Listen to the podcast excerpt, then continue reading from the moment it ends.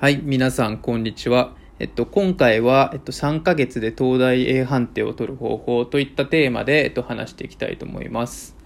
えー、で、いつもこのチャンネルでは、結構その勉強法だったりとか、まあ、どういうふうになところをこう、大切にして、まあ、受験の戦略を練っていけばいいのかっていう話を、まあ、しているんですけど、えっと、今回ちょっと毛色を変えて、まあ、自分自身の体験談といいますか、まあ、じゃあ具体的にどういう、まあ、やり方をした人がいるんだなっていう一例として、まあ、自分の話をちょっとしたいなと思ってます。で、えっと、自分は、えっと、もともとですね、えっと、中学校も公立の中学校に行っていて、で、そのまま、えっと、地元の公立高校に行きました。で、えっと、まあ、高校1年生から、あの、まあ、運動部に入ってて、で、えっと、高校3年生の5月ぐらいまで、まあ、部長もしていたので、まあ、結構毎日夜遅くまで部活みたいな感じで、まあ、勉強するのも結構その、なんていうか、学校のテストの前だけみたいな、それが中心みたいな感じになっちゃってました。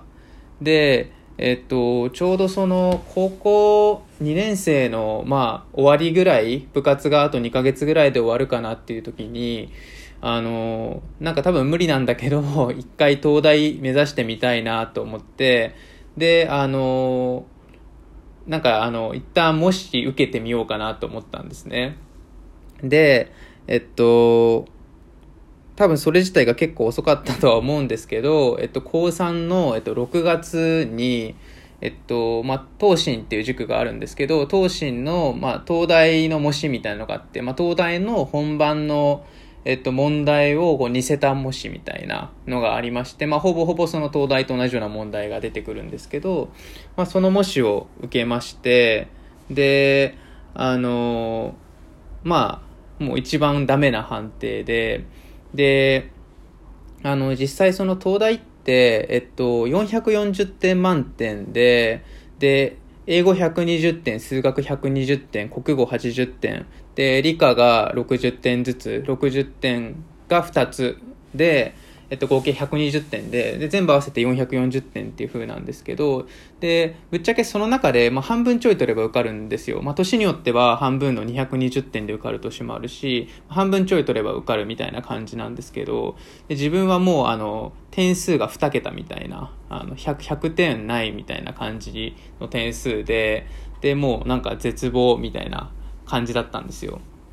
で、まあ、6月からじゃあどうしようかなみたいな、もう諦めるのか、まあ、こっからなんか受かる可能性あるのかなって考えてる時に、ちょうどその6月に、その、塾に行っていて、で、そこにたまたま、その、あの、現役東大生の方が来て、こうなんかアドバイスしてくれる、あの、チャンスがあって、で、その時にたまたま話すことができて、で、自分こんな状態なんです、みたいな。でもなんかあの点数もボロボロで正直なんか受かる気しませんみたいな感じだったんだけどその先輩がいや全然いけるでしょみたいな。今からなら余裕で受かるよみたいな感じに言われてまずそれが衝撃ででえじゃあえなんで余裕なんですかみたいなこと聞いたらいやなんかあの通になんか他の人はなんかその勉強量を重ねてあの東大に受かるみたいな風に思ってるかもしれないけど全然そんなことなくてちゃんとなんか戦略練って勉強していけばそんな1年とかかからずにもう全然いけるから大丈夫だよって言われて、まあ、すごいなんか衝撃でなんか半信半疑だったんですけどとりあえずその先輩もまあ実際その人自身も東大受かってるからまあ一回じゃあ話聞いてみようと思ってその人と結構あの話をし始めましたと。でえっと、この放送でもま具体的に話してるんですけど、その、東大に受かりたいなら、東大に受かるための勉強をしようって言われたんですよ。で、なんか多分今までって、その多分学校の勉強をそのままトレースしてやっていたりとか、とりあえず英語大事そうだから英単語覚えて、なんか長文も読まないといけないだろうから長文読解の勉強して、みたいなことをしてたと思うけど、まあそれ自体は悪くないんだけど、多分目的がその東大の合格に直結してないよねって言われて、あそうだなと思って。確かになんかちょっとずつこうなんか積み重ねてる感じはするんだけどそれが東大の合格にどうどういう形でつながってるのかって確かに見えてないなと思って。で、えっと、その先輩といろいろ話してであのまあ、計画を作ったんですね。で勉強の計画を作って。で自分はなんかその時もうあの結構そのやばいから頑張らないとみたいな感じで結構きつめの予定を詰めて、まあなんか、あの、勉強していこうと思って、で、なんか8月末までに結構頑張ろうみたいな感じで、夏休み終わるまでに頑張ろうみたいな感じで、えっと、結構計画を決めました。で、えっと、その時、まあ、どういうことをやったかっていうところなんですけどでこれは結構他の志望校を受ける人にも結構参考になる話かもしれないんですけどあのやることの優先度を決めてでその時にまず自分のその点数の戦略当日取る点数の戦略っていうのを決めてで自分は結構その数学得意だと思っててでその120点なんですけど数学が。その中の80点ぐらい数学で稼いで他のところをカバーしようと考えてたんですけどでもなんか自分はその模試でまず20点ぐらいでこれ本当に得意なのかな自分みたいなでもなんかいつか取れるようになる気がするみたいな思ってたんですけどでなんか多分それ目指すこと自体はあの悪くないんですけど、まあ、当日受かるためにどういう点数配分にしてそれに向けてまずは勉強するのがいいかなって考えた時に数学はもしかしたらある程度抑えめにして他の科目を上げた方がいいかもなと思ったんですよ。で多分数学ってその例えばその模試によっては80点取れたりとかなんかそのある年によってはすごいあのいい点数取れたりもするんですけどあのなんかめっちゃ難しい年とか結構あってでなんか例えば4年に一度ぐらいそういうのがあの来ると数学得意な人は全員なんかすごくなんかみんなあの点数下がって落ちちゃうみたいな結構そういうこと起きがちででなんかそこにかけるのはなんか結構なんか結構危ないなと思って。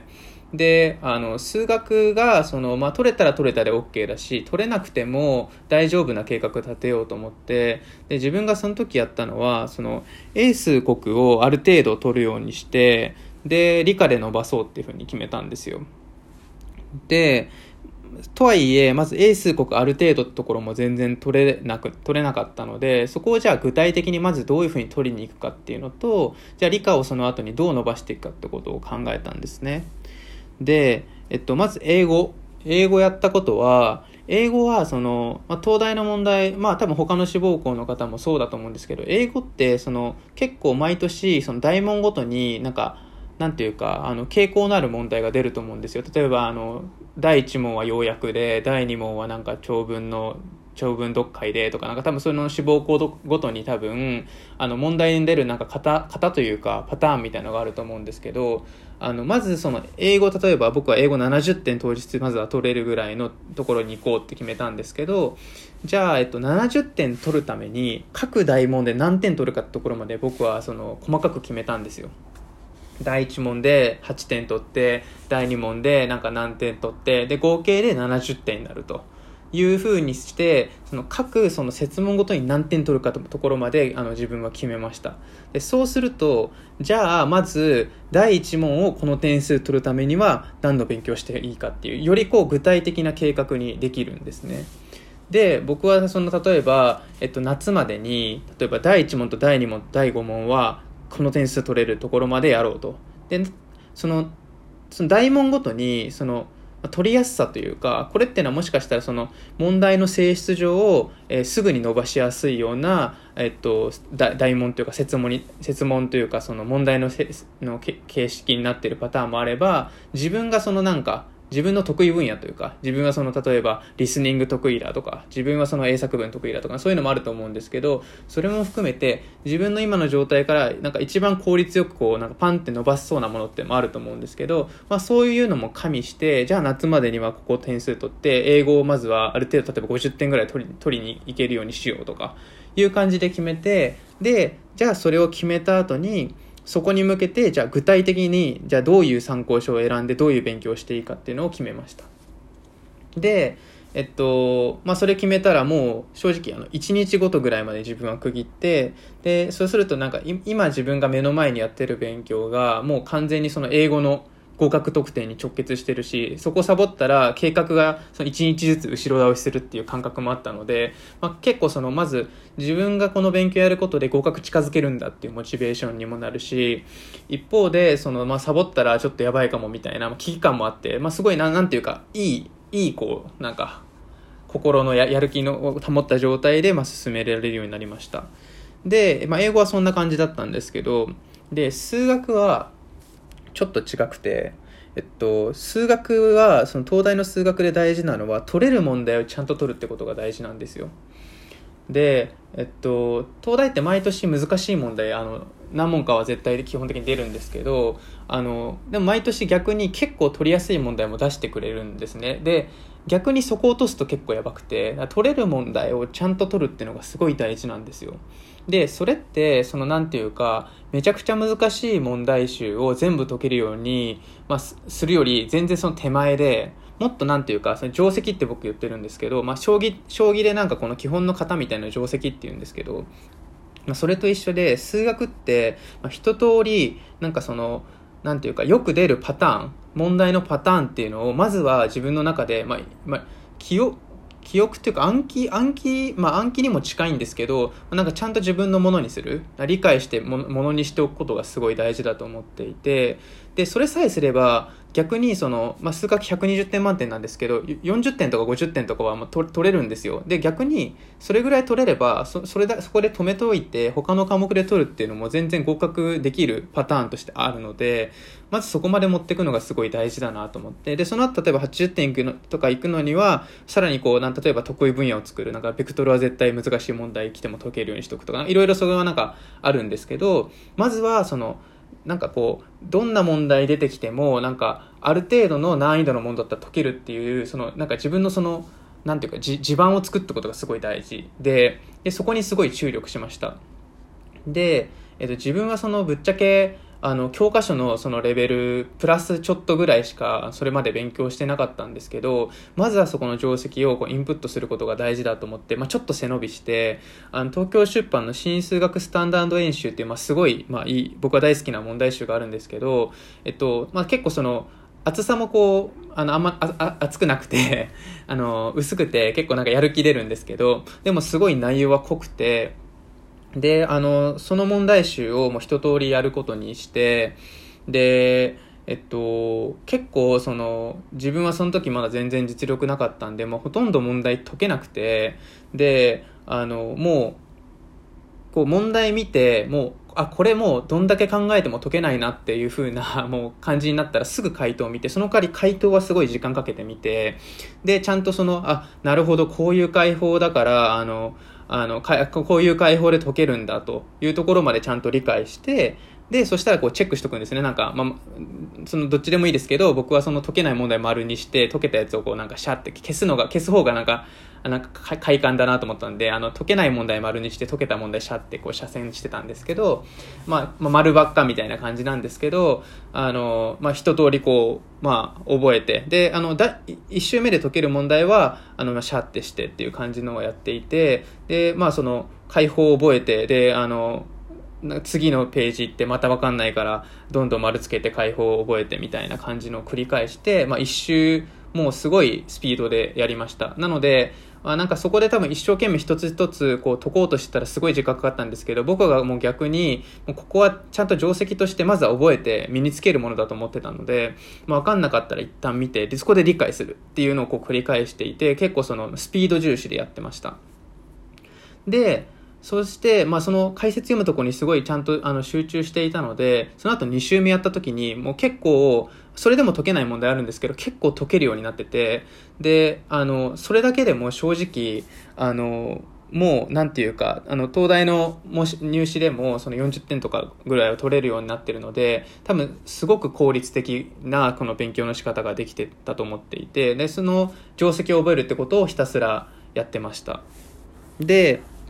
えっ、ー、と、国語なんですけど、えっと、国語は僕あんまりちゃんとやら、やってなかったんですけど、あの、というのも自分はその国語あんまりモチベーション高くなくて、あの、なんていうか、あんまりその、なんていうか、継続して注力できなかったタイプでで逆に自分はそれが分かってたので結構定期的に模試を入れてたんですよ自分は。であの具体的にはなんかセンター試験の模試で僕センターの勉強ってあごめんなさいなんか話どんどんそれちゃうんですけどセンターの勉強ってあ今はもう次また名前変わりますけど多分同じようなあの同じようなその方法でいいと思うんですけどあの二次試験の前の試験っていうのはあの基本的にその12月ぐらいから本格的に勉強すれば十分なものだと思っていてでもしやるとしたらその前にこうなんか定期的に模試をやっておく。でその模試の例えば1日前とか2日前とかからだけ勉強するっていうのをこうなんか例えば2ヶ月とか3ヶ月に1回やるだけで十分だと思っていてで、まあ、センター試験用の勉強っていうのは結構もう最後でも全然大丈夫でむしろ二次試験に注力した方がいいと思ってるんですけど、まあ、自分はその国語はなんか似たような理由だったんですけどその国語特にその古文とかも全然そのなんていうかあの、モチベーション上がってこないというか、これこれやるぐらいなら数学まずやらないとみたいな感じの気持ちになっちゃってたので、もしを入れることで、そうすると、あの、あ明日、あの、センターの、あの、国語もあるテストあるわってなると、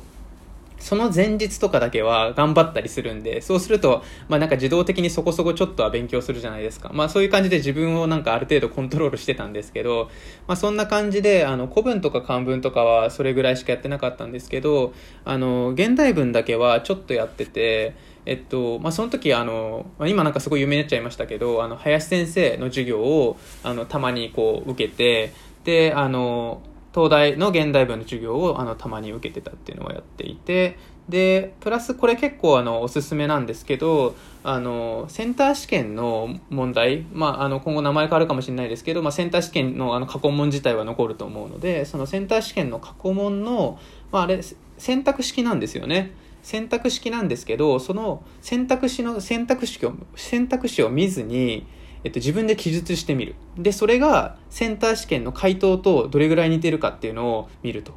で、それ、それをこう見るの結構すごい良くて、で、例えばその、あなこの線に書いてあるのはな、な、なぜでしょうかみたいな。なんか、この線に書いてあることはどういうことですかみたいな、そういうようなあの問題に対して、自分で記述してみるんですよ。選択肢を見ずに。で、まあ、80字から100字ぐらいでいいと思うんですけど書いてみてでその内容が回答と似てたらそれすごい多分良くてでそれと似たような内容が二次試験にも出るのですごいいい練習になるんですね。で、まあ、しかも難易度も二次試験に比べたら少し低いので結構いい勉強になっていて、まあ、それを、まあ、あのあんまり正直あの力入れてなかったんですけどあのたまにやってました。っていうぐらいですね国語は。なのでこの時期は結構エースに結構力入れてたのとであの理科は、えっと、後々伸ばす伸ばせると思っててでこの辺もその戦略の一つなんですけどエースって結構伸びるのにちょっと時間かかるんですよ。でもその少なくともその受験大学受験でいう理科理科というか物理とか科学とか生物とかって結構短期間で伸ばしやすい。その、まあ、あの相対的にというか比較すると英数とかと比較すると割と伸ばしやすいので、まあ後からでもいいなと思ってたんですけどあのー結構その物理とか科学僕僕物理と科学の選択だったんですけどで最後にその過去問過去問解いたりその過去問にいたその各予備校が出しているなんか過去問に似せた模試というかありますよね。そのなんか冊子になってるもの。ああいうのを最後に解きまくるのがめちゃくちゃ大事ででそこで慣らしてさえおけば結構本番もなんか慣れてるんであのある程度の例えば40点とか安定して取れるようになるんですよ。なので早くその過去問を、まあ、解けなくてもいいんですよ。過去問のその回答を見てあの理解できる。ああなるほどこういう解き方だったんだわかんなかったなぐらいまでわかるようにしておく。そのレベルまで早めに上げとくことがすごい重要なんででその物理と科学についてはそのな基礎というかまずはその何を言ってるのか全然わからないところからああなるほどあそんな感じなんだでも今全然わかんなかったなみたいなところまで持っていくことが大事なのでそれをやってました。でえっ、とまあ物理も科学もあのそういう基礎的な参考書参考書というかっていうのをこう一冊まずそのさっきの定石と似てるかもしれないですけど数学のをあの網羅するように、えっと、勉強してました。っていう感じですね。で、えっと、まあ、一通りこんな感じで勉強して、で、えっと、まあ、これで、あの、なんていうか、自分の中では全然、なんていうか、伸びてないというかこ、こんなんやってもまだもっと勉強しないといけないんだなと思ってたんですけど、その、まあ、6月にもしありましたよね。で、3ヶ月って、3ヶ月って言ったんですけど、ぶっちゃけ、ほぼほぼ、2ヶ月強というか、まあ、でも3ヶ月弱ぐらいかかもしれないですけど8月のその、えっと、中旬にその他のも他のその予備校が出してる東大模試があってでそれ受けたんですけどでそこで1個で B 判定で1個で A 判定取れたんですよ。で、なんかすごいそれが衝撃で、で、やった内容は今は、あの、自分がその話した内容だけなんですけど、で、やっぱ点数配分が多分良くて、